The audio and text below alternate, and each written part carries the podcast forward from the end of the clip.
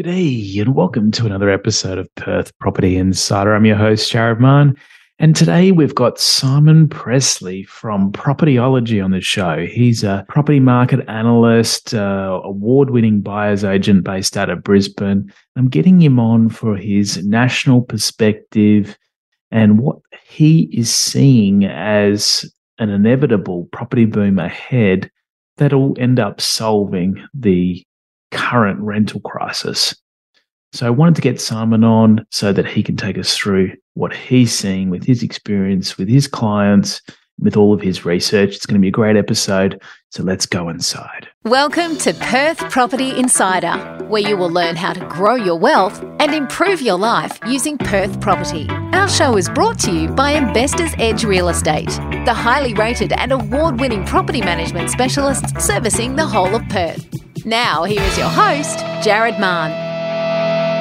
Hey, Simon. Thanks for joining us on the podcast today. Your first time, and welcome along.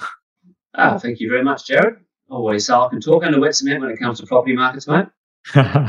Well, we're recording today, and I'm really looking forward to getting your insights because you've got a really wide view of what's happening around Australia with your business, Propertyology, and the research you do and all the buyers that you work with. So lots to talk about, don't we? Absolutely, yeah. Ask anything you like. It's not an exaggeration at the moment to say that properties, the rental markets all around Australia are in crisis. And you're predicting that a property boom, I guess, is an inevitable thing that's going to flow from that. And I notice that you're a past engineer as well as me. So we love our numbers and love analysing things, not just going off of media headlines. So got you in today to tell us what you're seeing from all your research and on-the-ground experience. And I'd love to find out why you believe a property boom is going to end this rental crisis. Well, unlike what a lot of economists like to think, property is not a few numbers in a spreadsheet or an index. It's people's homes, whether the occupant owns it or whether the occupant rents it. It's people's homes. They don't change hands very often, Jarrod. The average is somewhere between 7 and 10 years. And quite frankly, Australia does not have anywhere near enough of it. In this country's 230-year history, we have never had a shortage of housing stock in this country like we have now. Right throughout Australia, there are tens of thousands of people living in cars, living in caravans, living in tents, staying in a spare bedroom. And I'm not talking about what society might stereotype as the homeless people. I'm talking about people with stable jobs, stable incomes, good rental history, but for a number of reasons over the last couple of years, they've been forced out of rental accommodation. So a common example is the landlord has sold. So that tenant, therefore, needs to find alternative accommodation, which happens. Yeah, happened we see it all the time. For 230 years, that always happens. There'll be every single day somewhere in Australia there'll be a landlord that's sold and a tenant, therefore, has to move because the buyer is an owner-occupier, for example, right? So that's not uncommon. What is new here is that stereotypical tenant who now needs to find alternative accommodation can't find it. So that's how they end up in the back of the car. All the only thing they can find is way out of their price point. And why is it way out of their price point?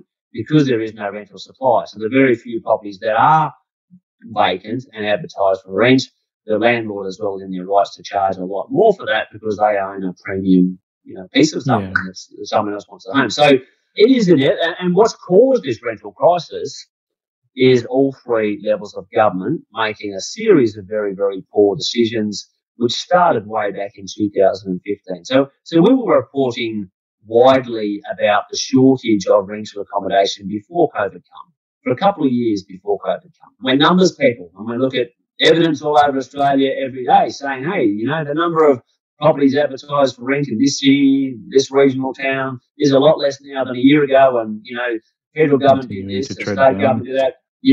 But it wasn't a crisis then because you don't create a crisis overnight. But it was a progressive reduction in the number of properties listed for rent. And we've been putting out all these warning signs for a long period of time. But Unfortunately, instead of listening to the cause of the reduction in rental supply, they kept making more decisions that were causing it. So what does that mean? Like, rental supply is when someone makes a discretionary action and buys a property not for them to live in, but to add to the rental pool. They're doing that because they value financial independence, and they recognise that an age pension and superannuation years down the track won't be enough to fund their lifestyle, and they choose property as their asset class of choice. And this is mainly, mum and dad's, not institutional investors. Correct. So the official numbers say that in this country of roughly 11 million residential dwellings, 3.3 million of those are occupied by tenants. So the rental pool, that $3.3 million properties, 91% of it are everyday Aussie property investors. And every single year we need to add to that rental pool, not only because their population grows, but even if there's no population growth, which happened for the 2 years of COVID, the international border was closed. Yep. We had our lowest population growth in 100 years, more than 100 years. We go back to World War One, when Australia's population growth rate was lower. So population growth does not cause a rental crisis. But you get a teenager who decides that they finished high school and want to go to university, so they need that extra rental property. You get an existing couple who were married, but unfortunately they're separated now. So one couple that needed one rental property, they now need two. So every single year we need to add to the rental pool, but Australia's actually been reducing it because landlords have been bashed over their head with baseball. That's by all levels of government. And eventually landlords go, we're not copping this anymore, and they sell. So when a landlord sells... It does seem to be adding up, doesn't it? Yeah. So if you're a landlord and you sell a property, unless it's purchased by another investor, that's one property removed from the rental pool. Yeah. And that's what's been happening over these several years. So I've made sure over the years that these politicians are aware of what they've caused. Now it's a matter of when they do what they need to do. There is no alternative. Like, it's just a matter of how long can they bear the pain. You can't. And my heart goes out to all the tenants as well, that are having to couch surf or move back in with mum and dad or, go through hard times, because we certainly want pressure on prices, and we, as landlords, we like to see rents going up, but it's at another level now where it's, it's just so painful, and no one can move out of a rental into another one if they wanted to, and it's beyond what anyone would want for that market. It's not an Australia I'm proud of, to be honest. No. We should be ashamed of it, but these people in high places that caused it still don't seem to want to listen. You cannot pull rental properties out of the sky. Yeah. All levels of government, it's not like they are flush with cash and they can go and build all these homes and put them onto the rental pool. In fact, they try to hide these numbers, but it's data geeks like me that discovers the truth. The number of rental properties across all of Australia that are owned by governments today only equates to 300,000 in total. 30 years ago, Jarrod, 30 years ago, there was 100,000 more rental properties owned by government. So they've sold off. They've only ever owned a small portion of the rental pool, but they've actually been progressively selling off. So, and what are they doing now? You listen to every state government, the federal government, local government, they are trying to reduce costs because they borrowed to get out of the global health pandemic, right? So it's not like we can say, the government's just going to need to fund another 200,000 properties for tenants. Well, that's not going to happen. They're not really an option to... So where are they going to come from, my friend? Where are they going to come from? So the people with the victim mentality might say, don't have more rental supply. Take tenants away from being a tenant and make them a homeowner. So how does that work? Do we throw billions of dollars of cash at an existing tenant and say, you can become a first-time buyer? Well, there's actually more federal and state government grants available for first-time buyers now than ever. And in fact, the last 3 years, the number of properties purchased by first-time buyers is the highest in Australian history. So unless we're going to gift existing tenants a home and say, you don't need to rent anymore, we're just going to give you an asset worth, you make up your own number, 800 grand. We're just going to give it to you. Well, that's not going to happen, right? So where's the rental supply going to come from, mate? There is no other option, is there? Well, there isn't, but I also know from what I'm seeing around the country, many investors are looking to sell out, as you mentioned, and not buy again, and they feel battered and not encouraged. So what are you sort of seeing on the ground with that? Are you seeing that to be? No, that's definitely happening. And that is why a boom is inevitable. Absolutely inevitable, because we are talking about something that is essential. Second to water, there is nothing more important to human beings than the roof over their head. So I've just been through the options to address this and to get people out of cars. Not a real option. They're getting out. Yep. Gifting houses. We still need to come up with a supply, even if we went around and gifted free houses. So the only ones with the money are the everyday Aussie investor. So it's inevitable for the people who caused the crisis are going to, clearly they don't want to do what they need to do, otherwise they would have already done it, right? But inevitably they're going to go, geez, if we actually don't do what we need to do, we won't get re-elected. Yeah. Because there's more and more people in cars, right? So forces decision. Yeah. So eventually they'll go, I don't know what those decisions will be, but they could put some pressure on APRA and say, APRA have gone too heavy with credit policy for investors. The way they assess an investor's loan is ridiculous. Maybe we should cut some slack there. State governments might say, let's look at the stamp duty we charge investors. Let's put some initiatives there. City councils might say, there's a lot of city councils around Australia that charge an investor a premium on their council rates because they don't live in it themselves. Which is, you think about that, that's surely awful. Like, it's not like a tenant causes more cost to the city council than an owner occupier would. Yeah. So we can already see that Queensland dabbled in trying to change their proposed land tax, and thankfully that was repealed, but you never know. Like, I just got my land tax bill for WA here and I just paid off a big amount to our state government, and it makes me think too about, do I keep buying more properties here or spread them out to reduce it and change up my entity names and other things, that all become obstacles when they're added up. Yeah. But those levers there, I think I've had them before, they're the sort of levers that governments need to pull to encourage greater participation rates of the everyday Aussie property investor. And that's the only thing that will fix this rental crisis. Now, when that happens, I don't know. I'm not those three levels of government, but there is no alternative. So when rents are only going to keep going up. Do that in the meantime, aren't they? Correct. There's a segment of politicians that go, well, let's pass some legislation to restrict a landlord's ability to increase rent. You know what that will do? The same thing that's caused this crisis. Yeah. Someone who owns an asset has taken the risk and paid all the taxes and got the interest bill to pay, is then told that there's a limit on the income they can earn on that asset. Well, some of those existing providers of rental accommodation are going to say, I'm selling. Then we're back to creating a bigger problem than what we've already got, right? So the only thing that will fix it is to encourage greater participation rates of property investment, and anything that creates a higher volume of buyers, whether those buyers are investors, first home buyers, owner-occupier buyers, whatever. When you create more buyers, you create competition, and competition causes price growth. Yeah. So the boom is inevitable. Also, we look at the underlying, forget rental for a minute, Jarrod, we look at the underlying fundamentals of the property markets. I won't say everywhere in Australia, but large parts of Australia. The number of properties listed for sale today is among the lowest it's ever seen. We just spoke about rent. Our national economy, we've got the lowest unemployment rate since 1974, so we're talking 50 years. We've got 500,000 jobs advertised today that Australia can't fill. Vacancy rates, yeah. We've got pressure now building on wages. So these are all good things for property markets, right? We've also got migration levels, yeah. Yep. So this financial year alone, state and federal government combined anticipate 700,000 foreigners will move to Australia and will need accommodation. 700,000. So about 500,000 of those will be international students and the other 200,000 will be permanent residents to fill some of those. That's one year.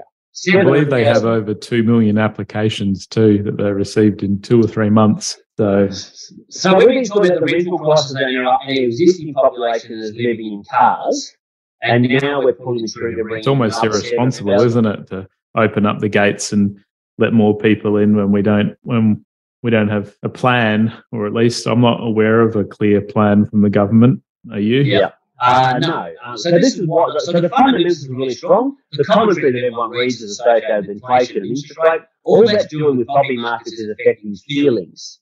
Yeah. Uncertainty in buyers' minds. So buyers, there's actually lots of people who are cashed up, but they're not prepared to act on that being cashed up because of the rubbish in their device. Yeah, just missing confidence. Yeah, now confidence is something that can be changed through the flick of a switch. Let's picture this scenario. I'm not saying this will happen, but I think it's possible. We could be 2 months into the new calendar year, and those 2 months the RBA has announced, we've kept rates on hold this month. Mm. It could be as simple as 2 consecutive months of the RBA doing nothing for enough members of the Australian public to say, we're pretty confident that the RBA's pretty much reached its ceiling. That's all we needed to have confidence. Yep. A lot of people, a lot of existing homeowners around Australia, their home today is worth 50% more than what it was 3 years ago. 5 out of 8 capital cities have had 50% or more capital growth in the last 3 years. So equity is there. The RBA says that existing households have $260 billion cash in offset accounts and redraws. So they are flushed with cash, but they're sitting on their hands because the media commentary is negative. If that piece is fixed, well, not if it will, but when, who knows? Yep. It could be as early as the first half of next year when confidence returns, and then we could see a lot of pressure on property markets within a short period of time. I guess we've got that sort of window between now and then where if you can look at the fundamentals, if it does make sense for your situation and you don't compromise on the type of asset that you're buying, then it makes sense to get in before you do have more competition and everyone's coming to the party later. Spot on. Property investors tend to behave more like sheep. They all follow each other. But more often than not, because they're following each other, they end up in the same paddock. But if you ignore what others are saying and take an objective assessment of the characteristics that influence property markets, when you do it, as I've tried to summarise earlier, you sort of go, yeah, they're actually really good. You're right. The proof is that the economy's never been better. We have just opened up the international border. We don't have any mutual accommodation. We don't have enough properties listed for sale. We do have an all-time record high investment in infrastructure. Those things are all good. Those things create booms. The only thing missing to flick the switch on that boom is the confidence piece, which could happen really quickly. Hmm. So do you think that it's going to solve itself without some government incentives? I guess time will tell, won't it? Because they all seem to just be waiting and seeing, and the rental crisis is only getting worse. So I think everything that's important in life does solve itself eventually. Market's correct and cater if there's enough of a need. But intervention, if the issue's big enough, the right intervention, I guess, fixes things up than if you just let things take their natural course. Now, we're talking about something I think I said earlier, the second most important thing to all humans. Yeah, sure. If governments don't intervene, will this fix itself? Yes, it will. But it will take a long time. It could take, what's a long time? 7, 8, 9 years. It took that long to create it. And for as long as we don't leave it alone and don't intervene in terms of government intervention, as long as we don't do that, the problem's going to get worse because of the more landlords selling, reducing the size of the rental pool, overseas migrants coming in, meaning more rentals. So, I spent a long time thinking about what does that look like, and what the crystal ball shows me is not in Australia that I know. I'm talking civil war. Yeah, well, if it's left unaddressed, when the divide is too big, people have no choice. Yeah, if you are a good citizen and you're forced out of a home because the landlord told you you've got nowhere else to live other than that car or that tent, but it's not just you. It's hundreds of thousands. You tell me, what would you do? No, I don't encourage violence at all. But I'm just saying, what would it look like if they don't intervene? Well, I've tried to think about that, and I don't like what I see. Hopefully, between there's many solutions and places between that worst case and now, but it's the gap's closing, isn't it? So There is no quick fix, though. I promise you that. Like, housing is not just something that appears overnight. Even if the right policies are pulled, even if someone sort of said, here's a bunch of... We've got our supply challenges, of course, still too, which, you know, can't just get houses built out of the ground. And who's going to fund them? Huge price. Who's going to fund them? We know governments aren't going to fund them. So there is no quick fix. The pressure that's already on rents is going to get a lot more before we see any relaxation on that rental pressure. Which, if you're the investor, that's good for your cash flow. If you're the tenant, that's not what you want to hear. Yeah. Well, thank you for pulling apart many of the variables. It does help us just, you know, see what's actually happening and see what the underlying fundamentals are. And I guess coming back to our opportunity as investors ourselves, if we can take action, you know, there should be pretty good prospects ahead for us all. I honestly have not seen better property market fundamentals in my lifetime. Yep. Now, some people hear that and go, what is this bloke smoking? Like, everything else I read and have read throughout the entire 2022 calendar year said the complete opposite of that. Well, you answer your own question. I've read off a whole lot of facts today. You go, you know, revisit those, reflect on those, and see if you see lots of stormy waters or whether they are, in fact, ingredients for the good things to happen. Great place to leave it. Thanks, Simon. I really appreciate your time. Good on you. Thanks, Jarrod. Just a reminder that the information discussed in this podcast is general in nature, as we don't know your specific situation. You should always seek professional advice before taking any action. For free market reports on your suburbs of interest and other helpful resources to grow your wealth, make sure you join my property investor update at investorsedge.com.au/join. And finally, make sure you're a member of our Perth Property Investment Facebook group.